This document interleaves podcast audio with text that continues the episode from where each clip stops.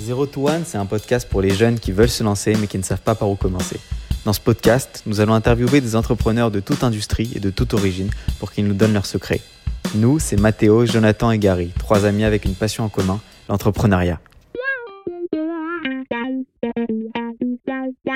Bonjour et bienvenue sur l'épisode 4 de Zero to One, dans lequel nous retrouvons Ilan Beacera, entrepreneur, investisseur et podcasteur à succès. Hello Ilan, comment ça va? Salut les mecs, super. Alors, il va y avoir plein de choses à dire, mais est-ce que tu pourrais commencer par nous résumer ton parcours dans les grandes lignes? Ouais, bah écoute, euh, je suis, euh, suis franco-américain. Euh, je suis à New York depuis 17 ans, diplômé d'école de commerce en France, Cage. papa de quatre enfants, new-yorkais d'adoption et, et, toujours amoureux de New York 17 ans plus tard. amoureux aussi des États-Unis mais New York, c'est un pays dans le pays et, c'est vraiment particulier. Il n'y a pas beaucoup d'autres endroits où je pourrais vivre euh, aux États-Unis. Euh, et ensuite, en, termes de, parcours, euh, j'ai effectivement maintenant, je me présente comme un entrepreneur et un investisseur. Je fais les deux. Je suis, entrepreneur. J'ai monté trois boîtes. la dernière en date s'appelle Willow, qui est un robot qui automatise le brossage dedans, donc une boîte consumer hardware. Ma boîte précédente aussi, Illy, c'était dans le hardware, consumer electronics. Euh, et ma première boîte productive, c'était un SaaS euh, qu'on a revendu à Jive euh, Software, qui était une, boîte côté. je suis parti habiter à Palo Alto pendant deux ans après cette acquisition. C'est à ce moment-là que j'ai commencé à investir, donc c'était il y a huit ans. Et depuis, bah voilà, je suis investisseur dans plus de 55 boîtes, dont bon, on parle que des succès hein, quand on est investisseur, mais il y a eu aussi des échecs euh, dans les investissements que j'ai faits, mais certains euh, très gros succès comme Algolia, comme Checker, comme euh, Sunrise, comme Cowboy maintenant en Europe, une boîte de vélo électrique. Voilà, dans plein de secteurs différents. Voilà. Et je sais, Ilan, que tu as commencé ta carrière en faisant un stage en tant que product manager chez L'Oréal. Et je me demandais si tu avais choisi cette voie pour apprendre à entreprendre, entre guillemets ou c'était juste parce que tu étais passionné par le, métier du product? Alors, product manager chez L'Oréal, c'est un job complètement différent de ce qu'on peut imaginer euh, euh, pour le même rôle dans une boîte tech, par exemple. Vraiment, c'est un métier différent. En gros, euh, moi, je suis rentré chez L'Oréal parce que je ne savais pas honnêtement ce que j'allais faire comme métier plus tard quand j'étais en école de commerce. à l'époque, tout le monde parlait de marketing. Euh, donc, euh, moi, j'étais en, école de commerce entre 2000 et 2004. Euh, et puis, quand on était en école de commerce, ben, la voie royale, c'était le marketing. Et dans le marketing, la voie royale, c'était L'Oréal. Il fallait rentrer chez L'Oréal pour apprendre le marketing parce que L'Oréal a des si gros budgets marketing pour développer leurs produits qu'en fait, tu apprends tout du marketing. Tu apprends à dépenser à la télé, à la radio et puis maintenant, évidemment, sur les réseaux sociaux, etc. et, donc, c'est pour ça que je suis rentré chez L'Oréal. J'ai fait deux stages de six mois là-bas. Euh, ça n'avait rien à voir avec euh, le métier d'entrepreneur. Au contraire, je pense que la seule chose que ça m'a fait comprendre à ce moment-là, c'est que j'avais plus jamais envie de bosser pour une grosse boîte. pas non plus au point de me dire que je ne travaillerai que pour moi et que pour ma boîte, parce que je n'ai pas été entrepreneur tout de suite après.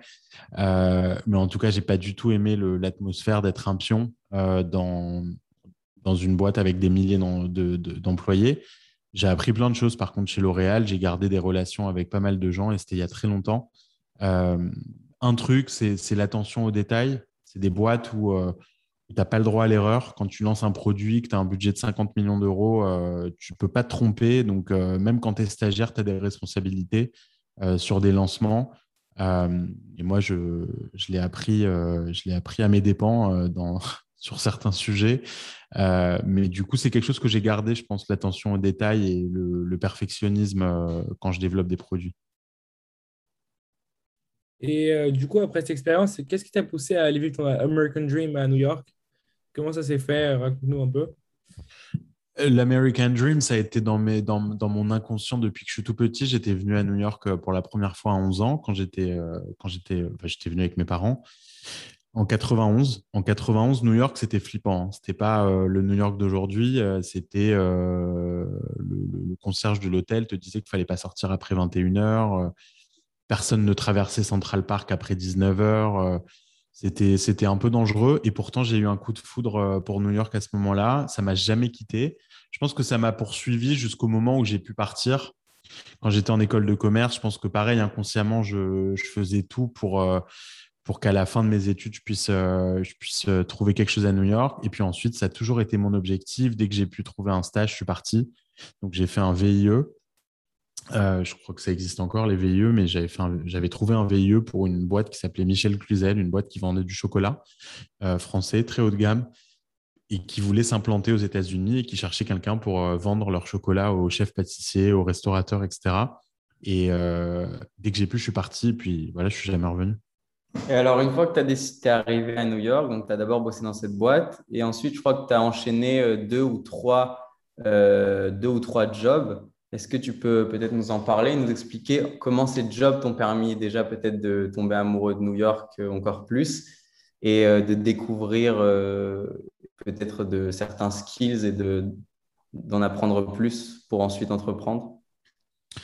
Écoute, je pense que chaque job a eu, euh, a eu son rôle dans le développement de, mon, de, ma, de ma carrière et de ma réflexion autour de, de, de, l'entrepreneuriat et de ce que j'avais envie de faire. Bah, ce qui m'a fait aimer la ville, clairement, en fait, c'était ma, cette première boîte là, qui s'appelait Michel Cluzel. Et en fait, je, je, je, me promenais dans New York euh, à longueur de journée. J'allais taper aux portes euh, des grands restaurants pour essayer de rencontrer le, le pastry chef, donc le, chef pâtissier, et lui faire essayer du chocolat Michel Cluzel pour qu'il switch. Euh, et en fait, j'ai passé un an dans les rues de New York. Je me suis, euh, mon, mon, à l'époque, ma, ma, base de prospection, mon CRM, c'était euh, les pages jaunes. Je suis pas si vieux, hein, mais, à l'époque, il n'y avait rien d'autre. les Yellow Pages. Et en gros, j'ouvrais les Yellow Pages et puis je me faisais un quartier par jour et je tapais aux portes et, j'y allais. Et en fait, euh, c'était dur parce que c'était un hiver où il a fait très, très froid. Je crois que c'était l'hiver le, plus froid qu'il y avait eu euh, depuis très longtemps. C'était des, journées à moins 25 degrés avec des tempêtes de neige. Moi, j'avais pas le choix que de sortir. J'étais avec mon sac et mes samples, mes échantillons. Et, et paradoxalement, bah, c'est ce qui m'a fait découvrir la ville. J'étais dans le grand bain directement. Et puis, euh, je pense que j'ai ouais, beaucoup aimé cette période. Et puis ensuite, bah, j'ai enchaîné euh, trois boulots d'affilée pour trois startups différentes, dont une à Miami. Euh, et bah, en fait, le, point commun en fait, de ces trois boîtes, c'est que les trois se sont plantés. Euh, pour des raisons différentes. Il y en a une qui s'est plantée parce qu'elle n'avait pas assez de, funding, une autre qui s'est plantée parce qu'elle n'a pas trouvé son, son, marché, et puis une dernière, c'était Zlio, la, la, dernière boîte de Jérémy Bérébi, qui en fait reposait euh, son trafic sur, euh, sur Google, euh, sur les, le SEO. C'est-à-dire qu'en gros, c'était des boutiques qui, se référençaient sur Google et tout le trafic venait de Google, sauf qu'un jour, Google les a sortis de ses résultats de recherche et du jour au lendemain, ils ont perdu tout leur trafic. et donc, la boîte a été tuée du jour au lendemain. Donc, ces trois boîtes se sont plantées et en fait, c'est après la troisième, après Zlio, où je me suis dit, bon, quitte à, quitte à se planter, euh, j'ai envie de tenter le coup moi-même et j'avais construit mon réseau en parallèle euh, pour pouvoir aller parler à des investisseurs le jour où je serais prêt. Et puis, du coup, j'ai monté ma première boîte juste, juste après Zlio en 2008. Donc, ta première boîte, c'était Productive, si je ne me trompe pas. Qu'est-ce qui t'a poussé à la lancer et surtout à, à la lancer aux États-Unis au lieu de, de retourner en France? Non, bah, comme je le disais, moi, il n'y avait pas, jamais eu de sujet en fait de retourner en France. Depuis que je suis arrivé, euh, je ne suis jamais posé la question une seule fois. Donc ça, c'était réglé. Euh, euh, on était donc en 2008. j'ai eu, moi, j'ai toujours, j'ai observé les, les prochaines trends dans, dans, la tech. J'utilise beaucoup Twitter. J'étais un, vraiment, je pense, un des premiers, un des, 100 000 premiers users peut-être de Twitter.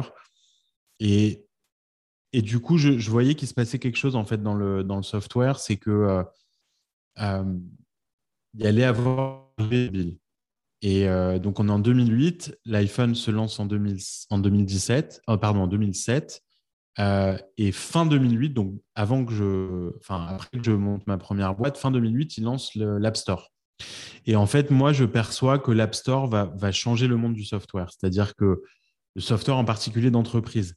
à l'époque, le software, c'était les trucs qu'utilisaient les patrons à l'époque, c'était soit sur ton browser web, soit en, application desktop, mais très lourde, moche, mal designée, etc.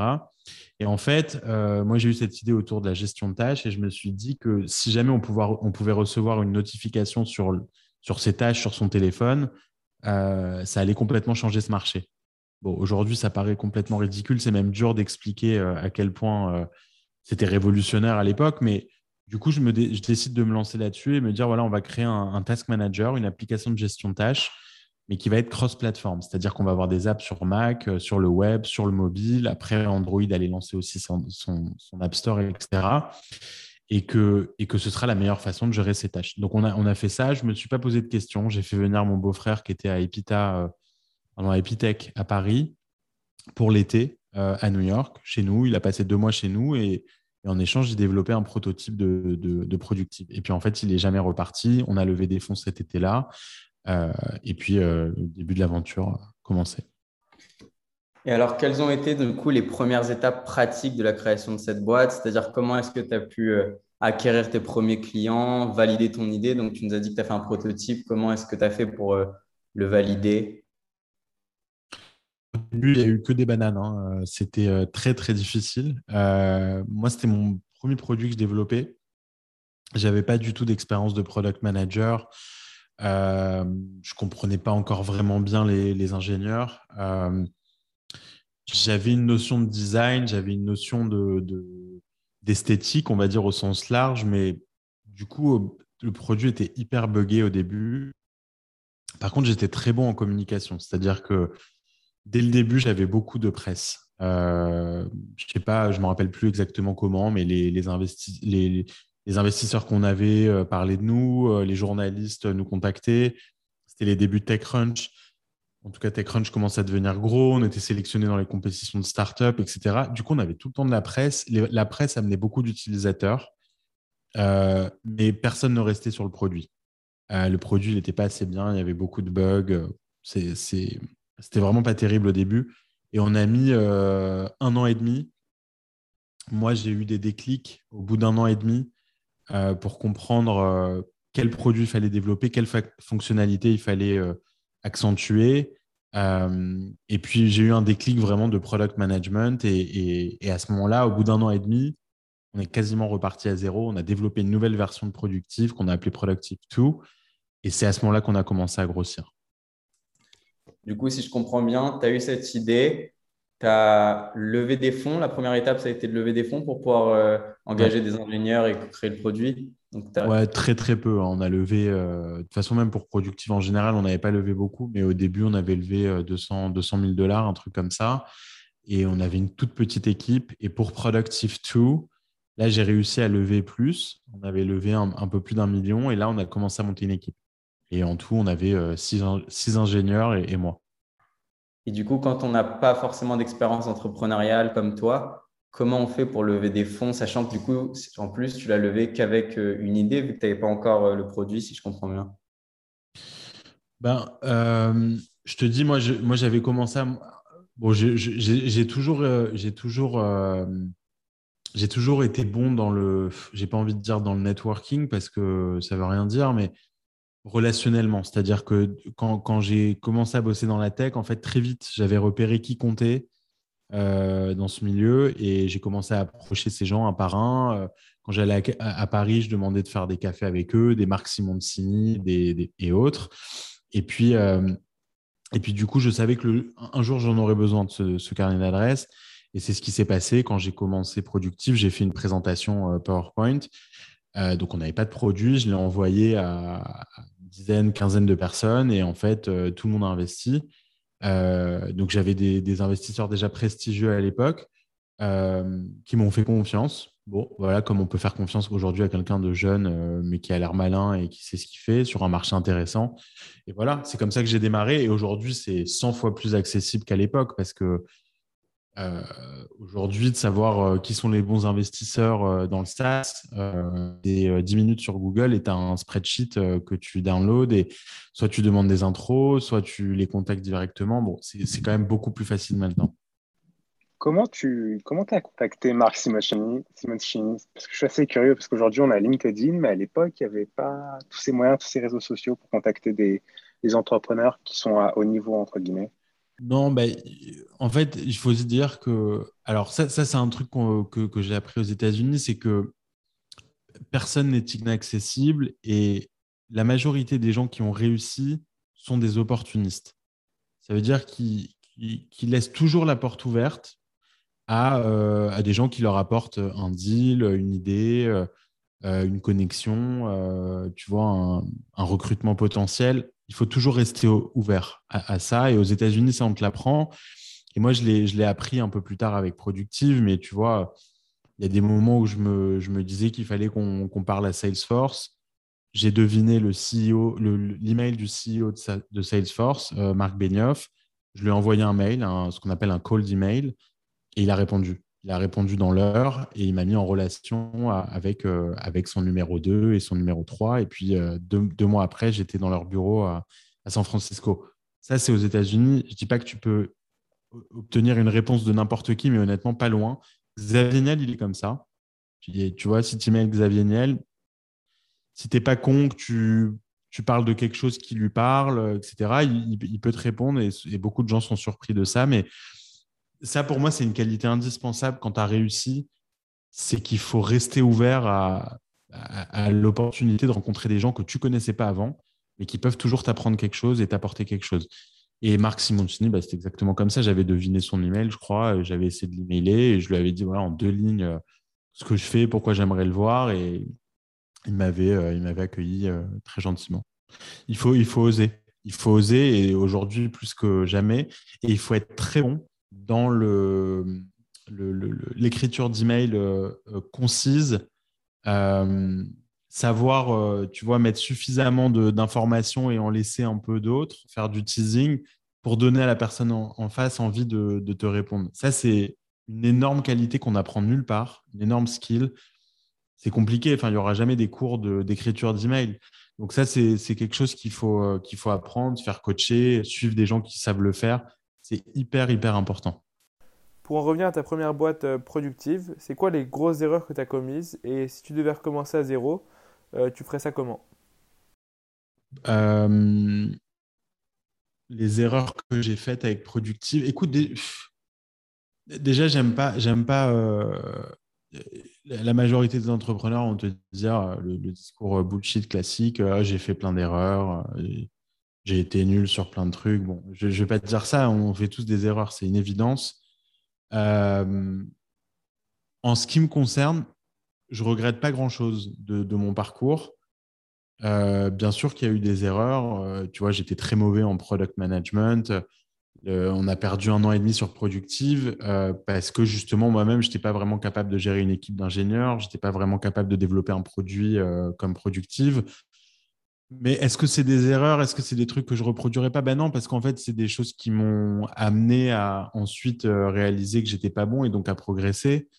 Euh, je, ouais, je pars du principe que les erreurs, c'est ce qui t'amène euh, le lendemain à faire des choses bien et donc elles sont nécessaires. Donc voilà, c'est un peu ma façon de voir les choses. Donc il n'y a pas de.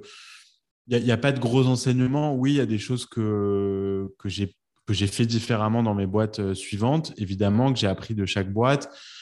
Par exemple, ma deuxième boîte, Illy, euh, tu vois, une erreur qu'on a faite. Euh, et en même temps, j'aurais pas vraiment pu faire différemment. C'est que j'ai monté ma première boîte hardware. on a été levé 3 millions de dollars et qu'en fait, il aurait fallu lever 5 parce qu'une boîte hardware, en fait, avec 3 millions, tu ne fais rien. Tu ne mets pas un produit sur le marché. Et qu'une fois que tu as dépensé tes 3 millions, c'est impossible de lever les 2 millions restants parce que tu n'es pas encore lancé n'as pas encore le produit sur le marché, du coup, c'est très risqué comme investissement pour des VC. Personne ne le fait. Donc, en fait, il faut lever le maximum. Bon, ben, cette erreur, je ne l'ai pas refaite avec Willow, parce que du coup, avec Willow, on a levé 22 millions. Euh, on a été beaucoup plus euh, ambitieux dès le début.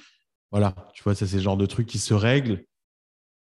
Mais bon, après, pour, euh, pour des gens croyants comme, comme moi, c'est il fallait passer par là. Tu vois, il fallait passer par là. Et si on a fait ces erreurs à ce moment-là, c'est que cette boîte-là n'était probablement pas euh, euh, destinée à aller plus loin. Par contre, tous les enseignements que j'ai récupérés de cette boîte-là m'ont servi à prendre beaucoup de raccourcis pour la boîte d'après qui est potentiellement beaucoup plus ambitieuse.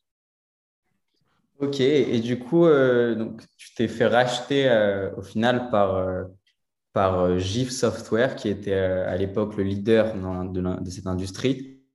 Comment ça s'est fait? Est-ce que c'est toi qui les as contactés pour leur parler de ton produit? Est-ce que c'est eux qui, qui sont tombés dessus? Comment est-ce que ça s'est fait?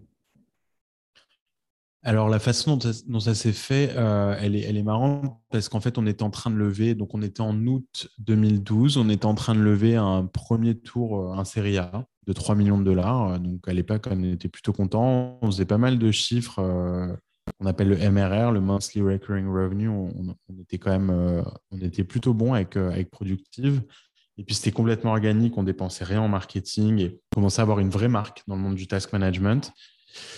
Euh, et puis, on allait lever 3 millions. Et puis, on avait une, boîte mail euh, générique, euh, contact.productif.com, que je checkais deux fois par semaine. Et je ne voulais pas qu'elle arrive sur mon email perso parce que sinon, ça allait, ça allait devenir ingérable. Et beaucoup de mails qui servaient à rien. Et je check cette boîte mail et je vois un email de, du corporate development de Jive qui me dit voilà, on aime ce que vous faites, on aimerait en discuter, euh, potentiellement d'un partenariat stratégique ensemble, etc. Bon, puis je le réponds, on fait un call le lendemain. Et, dès, ce call-là, il y avait déjà euh, le cofondateur de Jive, qui était une boîte de 500 personnes, qui venait de rentrer en bourse depuis quelques mois aux États-Unis, au Nasdaq. Donc je me dis quand même, le cofondateur qui est là dès le premier call, euh, c'est sérieux. ils me disent voilà où, t'en es dans ta boîte, les levées de fonds, etc. Et puis je dis voilà, on vient de signer une term sheet pour, pour lever 3 millions. Euh, ah, ok, bon, bah, ok, donc du coup, le timing n'est pas forcément très bien pour qu'on continue la conversation, donc de, rachat potentiellement. Et, il me dit bah, la prochaine fois que tu es dans la Silicon Valley, tiens-nous au courant, on, se rencontrera. Et le lendemain matin, je reçois un mail de, donc de celui qui s'occupe euh, du corporate development et, il me dit écoute, Ilan, on a, on a beaucoup discuté de productif. Pour nous, c'est assez stratégique ce que vous faites parce qu'on n'a pas cette brique-là dans notre produit de gestion de tâches et les clients nous le demandent. On pense qu'on peut très vite en fait gagner beaucoup plus d'argent euh, par client si on a cette brique. Euh, est-ce que tu serais euh, intéressé de, de mettre en pause ta levée de fonds pour, pour envisager une acquisition de productif par Jive et on peut aller très vite? Et Bon, du coup, c'était un peu une surprise pour, pour moi. Et puis, j'ai considéré le, truc. Je me suis dit que n'allait pas forcément être beaucoup plus gros dans cinq ans qu'aujourd'hui. Euh, à avoir pas mal de concurrents qui avaient levé beaucoup d'argent. Euh, et nous, on, ne levait que trois. Donc, je ne savais pas à quel point on allait rester compétitif. Et donc, je décide de rentrer dans ce process. Et, euh, en fait, ça a été très, très rapide. On a fait un premier meeting là-bas à Palo Alto.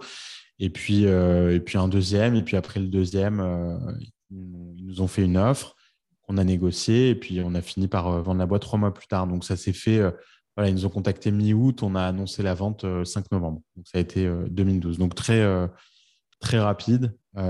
et en général, les deals qui doivent se faire comme ça se font plutôt vite. Et du coup, si j'ai compris, après, tu as bossé du coup dans la Silicon Valley pour euh, Jive, c'est ça? Ça a été quoi le. Ça. Du coup, ça a été quoi le, plus grand changement euh, Parce que déjà, passer de France à New York, c'est un gros changement, mais de New York à la Silicon Valley, c'est encore autre chose, non? Tu pourrais euh, nous expliquer en quoi ça. Qu'est-ce qui change par rapport à New York et est-ce que, que ça t'a apporté?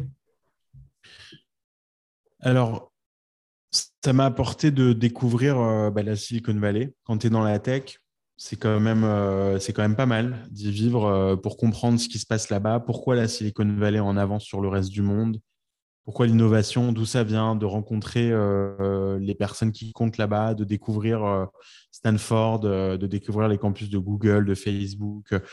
Je pense que c'est important de les voir et de vivre à côté pour comprendre. Maintenant, je comprends parfaitement la Silicon Valley j'ai développé un réseau là-bas, j'ai commencé à investir là-bas. Donc, du coup, euh, c'était, euh, c'était quand même une période hyper, utile pour moi. Par contre, euh, moi, je ne suis, suis pas fan de cette région pour y habiter du tout. Ce que ce que ce que pas aimé là-bas, c'est le de, conformisme où tout le monde pense la même chose, tout le monde travaille dans les mêmes boîtes, tout le monde a vendu sa boîte à Facebook, tout le monde a de l'argent mais ne le montre pas. Et, cette fausse modestie qu'ils ont tous là-bas, enfin beaucoup, à, avoir l'impression de créer le monde de demain, mais sans jamais le dire, tu vois. Euh, il y a un espèce de, de, je trouve que il y, y, a beaucoup d'hypocrisie. Euh, donne l'impression d'être euh, des gens simples, des hippies, etc. en fait, c'est des gens très sophistiqués qui te jugent très vite. Euh, moi, je me suis senti complètement en dehors de cette bulle, en fait, venant de New York, avec une ville très diverse, avec des gens qui bossent dans tous les jobs, dans tous les métiers, dans toutes les catégories. Et puis, c'est un peu le monde des bisounours, quoi. Il fait beau toute l'année, tout le monde a une grande maison, tout le monde a des belles voitures. Euh, j'avais pas envie de donner cette vie à mes enfants aussi. J'avais pas envie qu'ils croient que c'était ça la vie. Donc, on n'a pas tenu très longtemps, en fait. On a fait deux ans et puis on est rentré à New York. Ah, ça a l'air sympa, hein, la Silicon Valley. Hein. Ah ouais, c'est vrai que dit comme ça, ça fait pas rêver, non? Et Ilan, je voulais savoir euh, si vivre dans la Silicon Valley, ça a en quelque sorte impacté ta fibre entrepreneuriale. Parce qu'à force d'être entouré de, gens qui tous les jours viennent avec de nouvelles idées de start-up qui vont faire le monde de demain, on a tendance à, devenir, euh, à devenir comme eux, quoi, à devenir plus entreprenant et à vouloir aussi contribuer au monde de demain. Non, ça n'a rien changé à, mon envie d'entreprendre, à mon, amour de l'entrepreneuriat. En fait, moi, j'étais déjà lancé. J'avais déjà monté une première boîte. Je pense que le plus dur, c'est de monter ta première boîte. Une fois que tu as monté une première boîte, euh, bon, si elle a marché, c'est encore mieux parce que tu sais que tu es capable. Si elle n'a pas marché, je ne sais pas. Je ne sais pas ce que ça aurait donné pour moi. Est-ce que j'aurais voulu monter une seconde boîte? J'en sais rien. Euh, euh, mais non, ça n'a rien changé. Ça rien changé. Je pense que le, déclic que tu as quand tu montes une boîte, c'est vraiment la liberté de créer. Tu vois, c'est ça qui te drive. Des fois, la passion pour un marché, la passion pour un problème que tu as envie de résoudre. Mais une fois que tu l'as eu une première fois, ça y est, tu as, cassé le mur, tu vois, qui te fait peur, à grimper la première fois. Et, euh, ensuite, je pense qu'il n'y a pas de limite. Tu peux créer toute ta vie. Quoi. Donc, non, ça n'a rien changé, la Silicon Valley. Et qu'est-ce qui t'a poussé à, à relancer une startup à nouveau à New York après ça? Ben, j'avais euh, ben, j'avais une, idée en tête, j'avais un produit que j'avais envie de développer. Euh, j'avais envie de me lancer dans le hardware, euh, qui est un space que je ne connaissais pas, mais j'avais envie d'apprendre. Je voulais mettre la barre un peu plus haut. Donc, je savais que ça allait être beaucoup plus difficile. Il fallait que je comprenne aussi quel type d'équipe de, il fallait monter pour monter un produit comme, comme Illy. Et puis une fois que j'avais euh, fait ma petite étude, que j'avais parlé suffisamment d'ingénieurs hardware, mécanique, électronique, etc., euh, bah, j'ai commencé à recruter une team. Dès que j'ai recruté la team, euh, j'ai fait venir tout le monde à New York. Et puis le, 1er septembre, on a démarré. Ça m'a pris trois mois à lever des fonds, à monter l'équipe. Et, puis voilà. Et puis on a, on a attaqué. Pourquoi à New York? Parce que j'avais, on avait envie avec ma femme de revenir à New York et on avait l'impression que ce n'était pas terminé. Elle euh, du coup, c'est quoi Ellie? Vous faisiez quoi exactement et, et elle t'est venue comment l'idée? Tu as eu comment cette idée euh? Alors, Illy, en fait, on, a, on, a, on avait comme, comme problème à résoudre euh, le sujet des enfants qui ne sont pas assez connectés à leur famille quand leur famille n'habite pas à côté. D'accord? Donc, moi, typiquement, j'étais voilà, famille expatriée, les grands-parents, les cousins, les oncles et tantes personne qui habitait à côté de nous en Californie. À New York, c'est pareil, on n'a pas plus de famille. Et en fait, mes enfants sont carrément déconnectés. C'est-à-dire que si euh, je ne leur donne pas mon téléphone ou mon ordi pour faire FaceTime avec euh, les grands-parents, ils ne leur parlent jamais. Euh, moi, je pars du principe qu'on ne peut pas laisser en libre accès des téléphones et autres aux enfants en bas âge. alors, ce n'est pas le cas de tout le monde, il y en a plein qui le laissent et, et c'est OK. Mais en dessous de 10 ans, les, enfants n'ont pas de device en, grande majorité. Alors là, j'y baisse chaque année, mais quand même en, dessous de 10 ans, très rare que tu aies déjà ton téléphone ou ton personal device. Et donc, mon idée, c'était de réinventer un peu le, téléphone de maison, le téléphone fixe. Je ne sais même pas si vous l'avez connu, mais les téléphones qui sont posés euh, des fois à l'entrée des maisons, à l'époque, on appelait dessus et puis on pouvait se parler. On pouvait parler à sa tante, à sa grand-mère, etc. Juste parce qu'ils appelaient, il n'y avait pas de call programmé, c'était comme ça. Et puis c'était aléatoire et ça permettait de rester en contact avec la famille, en fait, le téléphone fixe. Et, je me suis dit, bah, du coup, c'est peut-être ça la solution, c'est-à-dire que de mettre un, appareil fixe dans, les maisons, mais avec des technologies de communication modernes, donc avec un écran euh, tactile, un espèce de operating system qui soit en fait les membres de la famille euh, avec des gros cercles et j'appuie euh, sur la photo de mon père. Si mon père est en voyage, et ça va l'appeler. Et moi, en, retour, j'ai l'application de Illy sur mon téléphone. Et donc, quand mon fils va m'appeler, ben, je peux répondre de mon téléphone. Donc, une espèce de, WhatsApp euh, qu'on a redéveloppé nous-mêmes entièrement, mais qu'on a aussi intégré, embêté dans un, un appareil euh, propriétaire. Euh, donc voilà, c'est un espèce de réseau social familial, mais qui permettait aussi de faire des vidéo calls, de partager des, des dessins. Tu pouvais dessiner et les envoyer à mamie. Euh, texter, etc., euh, etc. Et donc ça, c'était l'idée de, de Quand on lance autant de boîtes, comment, c'est quoi le processus pour euh, avoir de nouvelles idées? Est-ce que c'est dès que tu, tu, rencontres un problème, directement tu penses entrepreneuriat et tu essayes de le lancer? Comment ça se passe?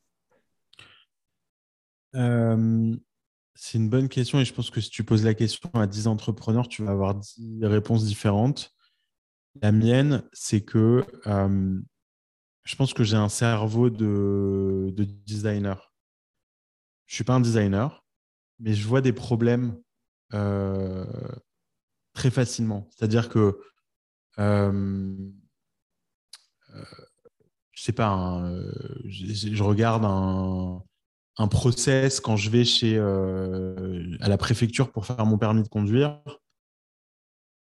Je vais très vite analyser leur système, euh, le temps d'attente, la queue, les formulaires qu'ils vont te faire remplir. En fait, mon cerveau, il va très vite se projeter en me disant, mais en fait, euh, si je gérais ce process, je ferais ça comme ça, comme ça, comme ça. Et donc, en fait, tout ce que je vois et tout ce que je, euh, tout ce que je, tout ce que j'analyse, c'est par ce prisme-là. Et c'est un défaut de naissance, j'ai l'impression. Et c'est marrant parce que ma fille, elle est pareille. Et elle, elle, elle exprime euh, vraiment par l'art. C'est une vraie artiste. Elle, peint, elle dessine. Et, euh, c'est grâce à elle, en fait, que j'ai réalisé euh, pourquoi, pourquoi j'étais un entrepreneur. C'est la partie créative de l'entrepreneuriat qui me plaît. C'est vraiment la partie, il y, a un, process qui n'est pas optimisé, on peut faire mieux. Comment on fait mieux? Et cette réflexion-là, elle mène à l'entrepreneuriat tout le temps. Et moi, c'est ma façon de c'est ma façon de créer des boîtes. J'ai des idées tout le temps. J'ai des idées tout le temps. Du coup, évidemment, je ne peux pas du tout euh, toutes les mettre en œuvre. Mais euh, récemment, plus des idées stick dans ma tête, plus je sais qu'elles ont du, du, potentiel parce que comme je suis aussi investisseur, je peux vite me projeter et me dire, OK, mais est-ce qu'un investisseur trouverait ça intéressant? Et, c'est comme ça que tu peux savoir à quel point tes idées, ça peut devenir des compagnies, euh, des produits intéressants, ça peut convaincre du monde, etc. Donc, euh, voilà un peu mon process à moi. Et alors, justement, une fois que tu as l'idée, toi, du coup, tu n'as pas du tout un profil ingénieur. Donc, comment est-ce que tu la mets en œuvre? Parce que ça aussi, c'est euh, la question que tout le monde se pose parce qu'il y a beaucoup de gens qui ont des bonnes idées, mais toi, ta force, c'est que euh, tu arrives à les mettre en œuvre. Donc, comment tu fais, surtout qu'à chaque fois, c'est des produits euh, dans la tech, pour euh, trouver les, bons, les bonnes personnes pour la mettre en œuvre? Est-ce que tu, cherches toujours un CTO Est-ce que non, au contraire, tu préfères engager des ingénieurs? Et comment tu fais? Ben, en fait, quand tu n'as pas les skills d'un ingénieur, euh, si tu ne sais pas convaincre un ingénieur de te rejoindre dans ton idée, euh, dans ton projet, il faut faire un, autre métier, en fait, parce que c'est c'est la, la, la, la, valeur principale d'un CEO, c'est sa capacité de conviction, en fait, euh, d'être capable d'aller voir du monde et de rassembler des gens autour d'idées, tu vois, autour d'un projet que tu as. moi, c'est une de mes skills numéro un, c'est-à-dire que je sais recruter, je sais convaincre des gens sur une idée, euh, qu'on va la mettre en place, que l'idée peut devenir une grande compagnie, etc. Euh, et je pense vraiment que c'est la skill numéro un d'un CEO. C'est-à-dire que c'est le rôle principal, d'ailleurs, que tu sois ingénieur ou pas. Hein, c'est pas très important. Ce qui est très important, c'est d'être capable de, euh, de, de, ramener du monde autour d'un rêve. Parce qu'au moment où tu as une idée, c'est rien de plus qu'un rêve. Tu vas faire une belle présentation, tu vas l'envoyer à des gens et puis ensuite tu vas savoir le vendre. Nous, avec Willow, par exemple, on a ramené des, stars euh, chez Willow. On leur a vendu le potentiel de Willow, mais on leur a pas vendu ce qu'on avait à ce moment-là parce qu'on vient de lancer le produit. Donc, euh, à l'époque, quand on a dû recruter des, gros talents, on a dû leur vendre la, big picture. Et ça, c'est c'est majeur de savoir recruter. Mais comment s'est terminée ton aventure avec euh, Illy en fait bah, L'aventure avec Illy, en fait, elle s'est terminée qu'on n'a pas pu lever euh, suffisamment pour mettre le produit sur le marché. Donc, ce qu'on a fait avec les 3 millions qu'on avait levés, c'est euh, développer le produit, aller en Chine, avoir un produit utilisable par pas mal de familles. donc, on était proche de ce qu'on appelle la, mass production, donc la, production euh, principal avec 5000 euh, unités qu'on avait commencé à vendre. Euh, sauf qu'on n'a pas réussi à financer cette, cette mass production. On n'avait pas suffisamment de cash. Et donc, du coup, on a dû vendre la boîte et on a vendu en gros l'équipe et les assets. Les assets, c'est propriété intellectuelle, etc. à une autre startup à New York parce que moi, je voulais absolument sauver l'équipe et on avait quand même des, gens qui venaient de, qui venaient de France et avec leur famille, etc. Et j'avais pas envie qu'ils soient obligés de retourner en France. Donc, on a réussi à sauver la team comme ça. Et, voilà, c'est comme ça que ça s'est terminé. De ce que j'ai compris, Ilan, tu as commencé à investir euh, juste avant la création de ta deuxième boîte, Illy. Euh, tu es business angel et tu as aussi un, fonds de venture capital qui s'appelle Diaspora. Est-ce que tu pourrais nous développer un peu plus en détail euh, sur ces expériences? Bah, en fait, moi, j'étais business angel pendant, euh, pendant 5-6 ans. Donc, j'investissais mon propre argent dans des startups. J'ai commencé à investir parce que je voyais des très belles boîtes et puis que j'avais gagné de l'argent avec Productive. Et enfin, ça n'a pas fait deux tours dans ma tête. Euh, dès que je voyais des belles boîtes, comme je suis assez impulsif, j'investissais. Puis j'ai investi au bon moment dans des belles boîtes et donc ça m'a donné envie de continuer. Euh, et puis, euh, effectivement, en 2018, j'ai monté un premier petit fonds qui s'appelle Avraham Capital. Euh, et là-dessus, j'ai fait rentrer une quinzaine d'investisseurs qui voulaient faire les deals que moi je faisais. donc, on a fait 15 investissements. Et puis, l'année dernière, j'ai monté Diaspora avec Carlos Diaz qui est à San Francisco, avec une thèse un peu, quand même un peu plus précise où là, on investit, on investit dans les entrepreneurs français aux États-Unis euh, parce qu'on pense que c'est un groupe euh, particulièrement intéressant, qu'en moyenne, ils réussissent très bien. Euh, et donc, voilà, c'est de l'investissement, on va dire, un peu plus organisé que quand j'étais business angel. C'est quoi exactement ce que tu définis comme étant une belle boîte?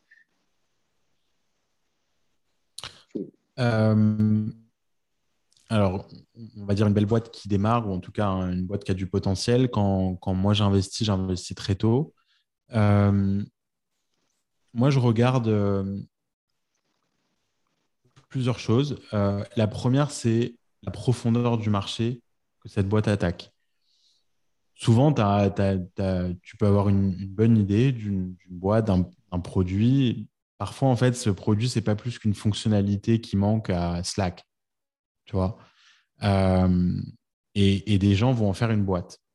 Bon, ben là, il n'y a pas de profondeur en fait du marché parce que c'est ce qu'on appelle une feature company. Ça veut dire que ton, ton, produit, ta boîte, ça peut être juste une nouvelle fonctionnalité d'un produit et puis tu es mort en fait. Ça vaut rien.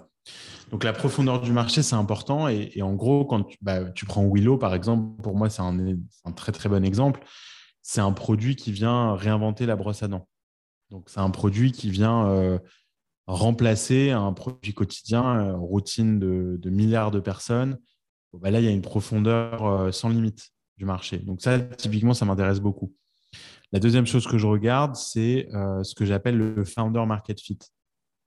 Est-ce que ces founders-là ont un fit avec le marché qu'ils attaquent? Bah, Je redonne l'exemple de Willow, mais dans les, founders de Willow, un des deux, et puis l'inventeur du produit, c'est un dentiste. Bah, ça, c'est pareil, c'est convaincant en fait. dis qu'un dentiste invente ce produit, ça rajoute de la crédibilité au, voilà, au concept. Ça, c'est les deux choses que j'aime regarder. Euh, et puis après, euh, bon, il y a des choses qui sont plus, euh, plus au feeling quand tu vas parler à des entrepreneurs, sentir la passion quand ils parlent de ces sujets, leur capacité à, monter des teams. Donc, dès que dès que dès qu'ils ont commencé à, recruter du monde, bah, tu vas un peu juger de la, qualité des talents qui sont recrutés. Et ça, ça laisse présager, quelque chose d'intéressant pour la suite. Voilà, mais on va dire que ça, c'est les premiers critères que je regarde. D'accord. Et du coup, plus précisément sur la, la team que tu as en face de toi, c'est quoi pour toi euh, une team parfaite euh, d'entrepreneurs, on va dire dans la tech pour rester un peu précis Dans la tech, c'est quoi? Est-ce que c'est forcément un CEO un CTO Est-ce que tu vas considérer aussi euh, deux CEO qui viennent en face de toi et qui n'ont qui ont aucune connaissance technique? C'est quoi une, une équipe parfaite? Il faut que dans le, la team de founders, il y ait une complémentarité qui permet d'adresser euh, le marché sur lequel ils vont. Donc, euh, si tu montes un produit SaaS dans le monde de, je sais pas, du, de la legal tech, tu vois, tu montes une startup, il y a une startup dans laquelle on a investi qui s'appelle Canyon, et en fait, il y a un CEO et un CTO. Le CTO, il a déjà produit, il a déjà monté des produits SaaS euh, dans le passé, et le CEO, c'est un ancien avocat d'affaires. Ah, ça, c'est parfait. Tu vois, ça, c'est un couple où tu te dis, bon, bah, a priori, euh, ils savent ce qu'ils font, ils remplissent. Euh, tu vois, il leur manque pas un pied ou un pilier dans, le, dans la compréhension de ce qu'ils vont attaquer comme marché. Et après, bah, bah tu as d'autres exemples. Tu as des exemples, par exemple, de boîtes D2C, des boîtes e-commerce où en fait le CTO il n'est pas forcément indispensable. Alors oui, c'est un peu de la tech parce que c'est un site e-commerce, euh, mais au final, tu as plus envie d'avoir une expertise euh, produit. Donc, quel est le produit qu'eux vont fabriquer? Et là, en fait, tu n'as pas vraiment besoin d'un CTO, tu as plus besoin d'un expert produit. Si c'est une marque de caleçon euh, online, bah, quelqu'un qui connaît les fournisseurs dans ce domaine-là, ce sera beaucoup plus intéressant que d'avoir un CTO. Donc euh, voilà, il n'y a pas de réponse euh, globale, mais, juste une complémentarité des founders. Et avec ton recul en tant qu'entrepreneur et business expérimenté, c'est quoi le parcours idéal d'un bon CEO Si tu veux, enfin, les études, l'expérience, euh, est-ce qu'il y, a un truc qui, qui, revient à chaque fois, une école, qui revient à chaque fois, enfin, un programme spécifique qui revient à chaque fois, que ce soit un mec qui a fait du CS ou un mec et qui, qui, est bossé dans, qui est bossé dans un job particulier ou en tant que product manager, par exemple ou... Bah, si tu regardes un peu les, les stats, euh, tu vas effectivement t'apercevoir en France que les CEO de la tech qui réussissent bien, ils vont être sortis quand même en, majorité des mêmes écoles. Tu as beaucoup de, de CEO d'HEC, tu vois, qui cartonnent. Euh, tu as quelques polytechniciens. Et puis aux États-Unis, ça va être pareil à Harvard, MIT, Stanford. Donc bon, il y, a une grosse proportion quand même de, succès euh, de gens qui viennent des mêmes endroits. Maintenant, pour moi, euh, c'est pas tant l'éducation qui compte pour être CEO, c'est, on va dire, donc plus que le IQ, ça va être plus le EQ, tu vois, donc le, quotient, ce qu'on appelle le quotient émotionnel. Parce que le rôle de CEO, c'est encore une fois, c'est euh,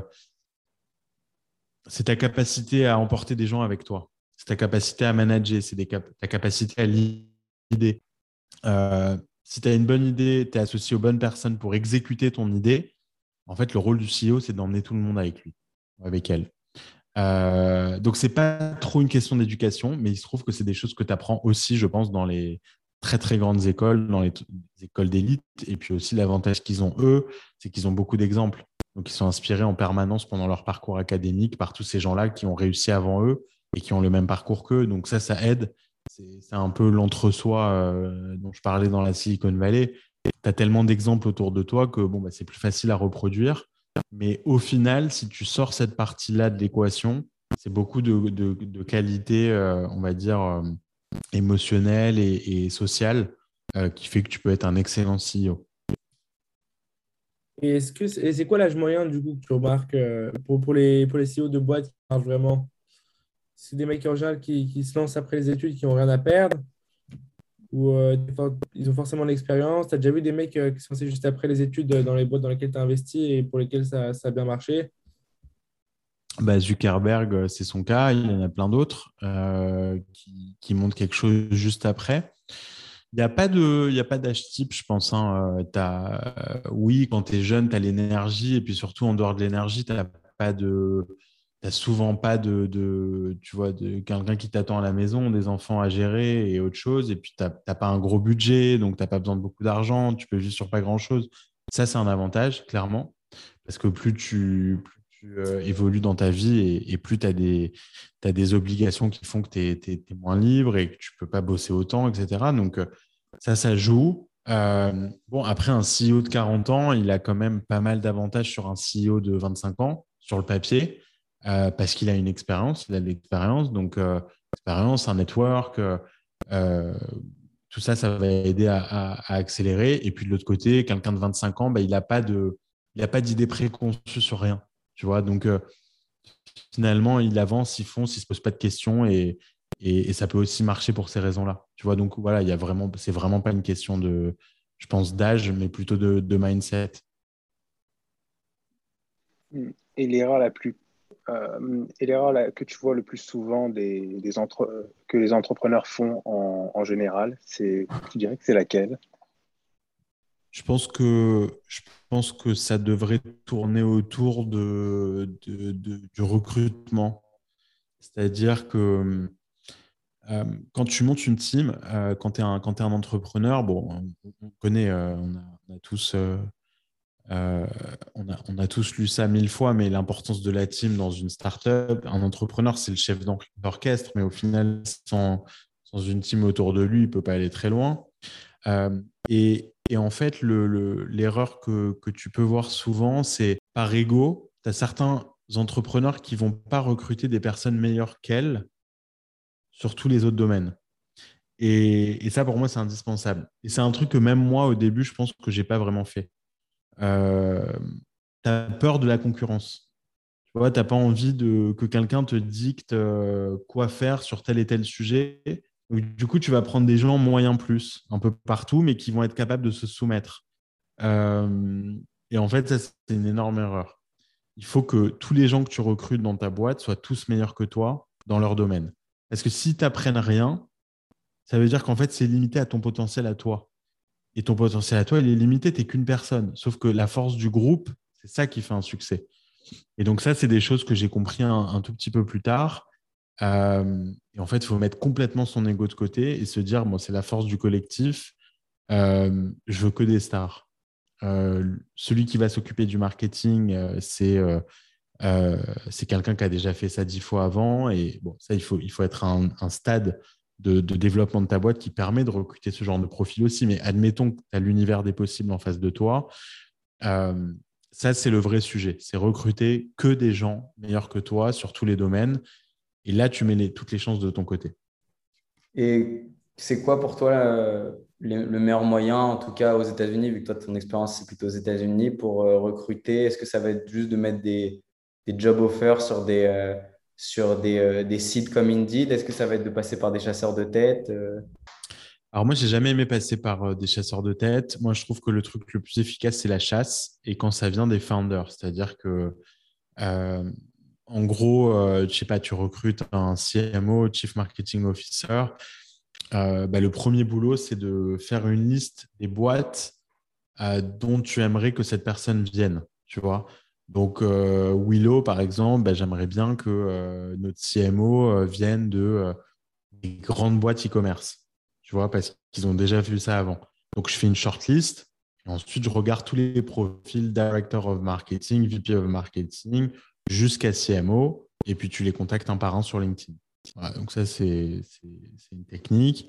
Euh, quand ça vient des founders, euh, tu as un taux de conversion et un taux de réponse qui est beaucoup plus élevé que si ça vient d'un chasseur de tête ou de ton DRH.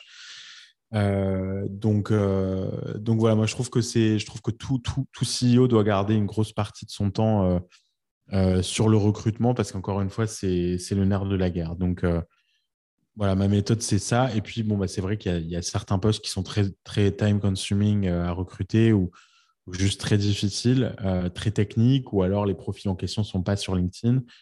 Bon, bah, des fois, tu es obligé de faire appel à des, chasseurs.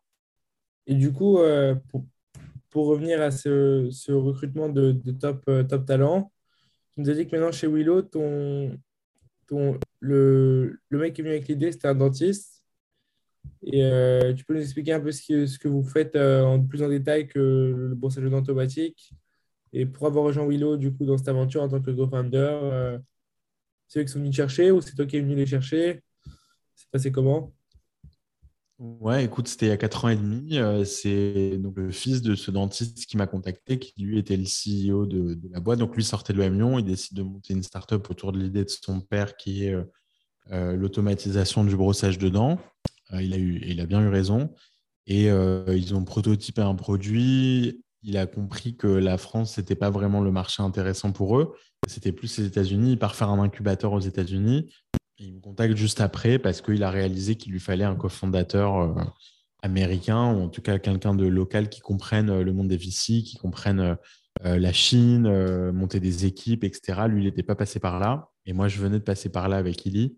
Et donc, du coup, bah, j'ai rejoint. Ils m'ont proposé de rejoindre la boîte en tant que ce qu'on appelle late co-founder, parce que je ne suis pas arrivé au début. Je suis arrivé trois ans après la création de la boîte. mais j'ai aidé à accélérer un peu bah, tous les postes euh, que j'ai gérés, euh, les levées de fonds, les recrutements, euh, la Chine, le manufacturing, etc. Et, c'est pour c'est pour ça que je les ai rejoints.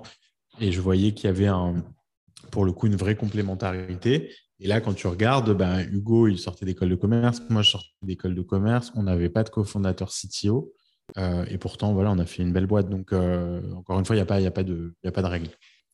Et du coup, pour cette boîte, est-ce que ça a été difficile de, de toucher le marché américain? Est-ce que ça l'est encore aujourd'hui? Et comment, euh, comment est-ce que vous avez fait pour le marketing? Euh, bah, on s'est entouré vraiment d'une équipe marketing euh, locale américaine, donc on a recruté que des Américains ici. Ça, c'est hyper important parce que tu as beau être un CEO d'origine étrangère, quand tu es aux États-Unis, il faut des gens qui parlent la langue parfaitement, il faut des gens qui comprennent la culture, les nuances. Euh, ceux qui sont au customer support, il euh, n'y a, pas, de place à la l'erreur dans la façon de communiquer avec les clients. Ici, le client est roi et donc euh, il faut toujours, faut toujours aller dans cette direction. Donc ça, c'est quelque chose qu'on a, a su faire en montant une bonne équipe. on a une équipe marketing américaine qui est basée ici à New York. Et puis on a une équipe engineering qui est basée à Paris et à Limoges, où, parce qu'on pense qu'il y a des, il y a des plus gros talents euh, euh, en France qu'ici. C'est plus facile à trouver en tout cas. Euh, donc voilà, c'est comme ça qu'on a, qu'on a attaqué le marché américain, du coup, avec un marketing très américain, avec une marque complètement américaine. Personne ne se douterait qu'il y a des Français derrière. et ça, c'est, la clé. Ça a été dur pour toi de comprendre la culture américaine ou ça s'est fait instantanément? Non, ça prend du temps. Ça prend du temps. En fait, le, le, biais qu'on a, nous, quand on est, euh, quand on est français, c'est qu'on pense que euh, ces deux pays occidentaux, ces deux pays riches, euh, on ne doit pas être si différents. En fait, la culture américaine et la culture française sont radicalement opposées. ça prend du temps à appréhender, ça prend du temps à comprendre. même socialement, la façon dont les Américains fonctionnent, très très différent de nous. Euh, eux, ils vont être plus sympas de, prime abord et puis ensuite euh, plus compliqués à, comment dire, développer des relations profondes avec eux parce que ce n'est pas, pas leur style. Ils préfèrent multiplier les, les rencontres que, euh, que, nous et des relations solides. Bon, bah, du coup, moi, comme je bosse ici, bah, j'ai appris à travailler comme ça et, et ça me va, ça me va très bien. C'est des relations dans le boulot qui sont très transactionnelles. Parfois, ça manque un peu d'humanité. Euh, nous, les Français, c'est plutôt l'inverse. Euh, on met ça d'abord. Euh, voilà, ça prend quelques années. C'est clair que tu ne comprends pas tout de suite leur façon de fonctionner. Toi, tu as une expérience en France et aux US et tu remarques que les Américains, il faut... qu'est-ce que les Américains font de mieux que les Français et vice-versa? Dans le monde de l'entrepreneuriat et du, business en général ben, Les Américains, ils savent vendre déjà, euh, ce que nous, on ne sait pas super bien faire. Les Français, on sait développer des produits, on est meilleur que les Américains, je pense, pour ça en moyenne. On a des super ingénieurs, on est très bon en maths, euh, on sait faire des produits complexes. Euh, en moyenne, large les Américains les Américains, ils savent mettre en musique. Euh, ils savent raconter des histoires, ce qu'on appelle le storytelling.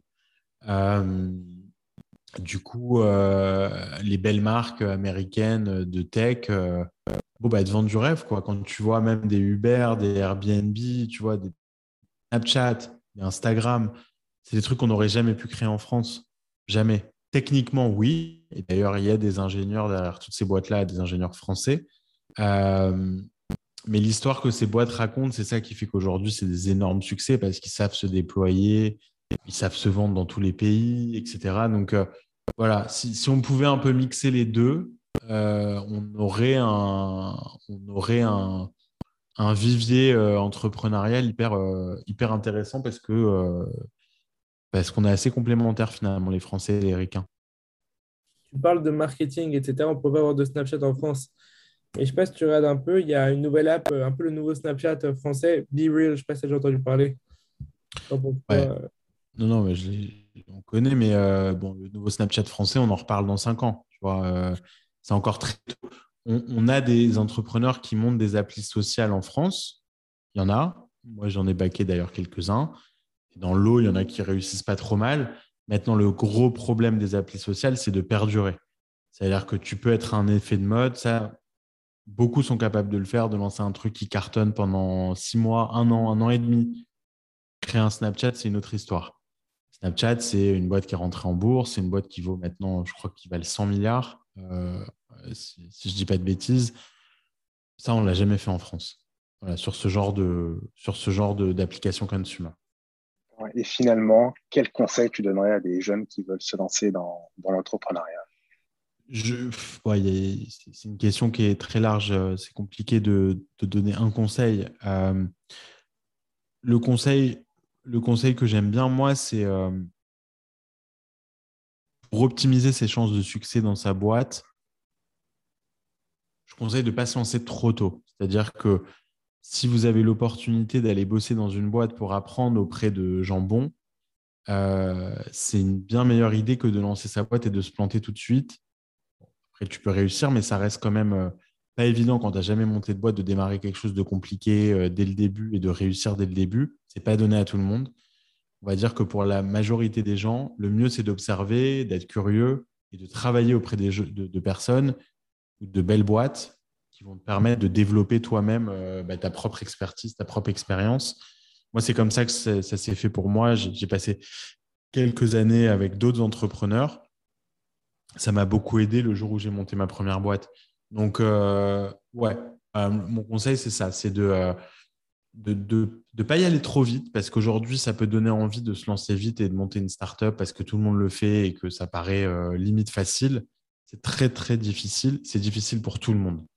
Il y en a qui peuvent donner l'impression de l'extérieur que c'est facile parce que c'est vrai que pour certains, ça a été facile. Ils ont eu un coup de peau, ils sont arrivés au bon moment. Il y en a qui ont lancé des produits juste avant le Covid et qui était euh, fait pour les boîtes euh, remote, euh, bah, eux, ils ont explosé pendant le Covid. Bah, ils ont eu un gros coup de peau quand même, tu vois. Donc après, il faut savoir gérer, mais ça reste, ça reste des coups de peau, ce n'est pas des playbooks, les coups de peau.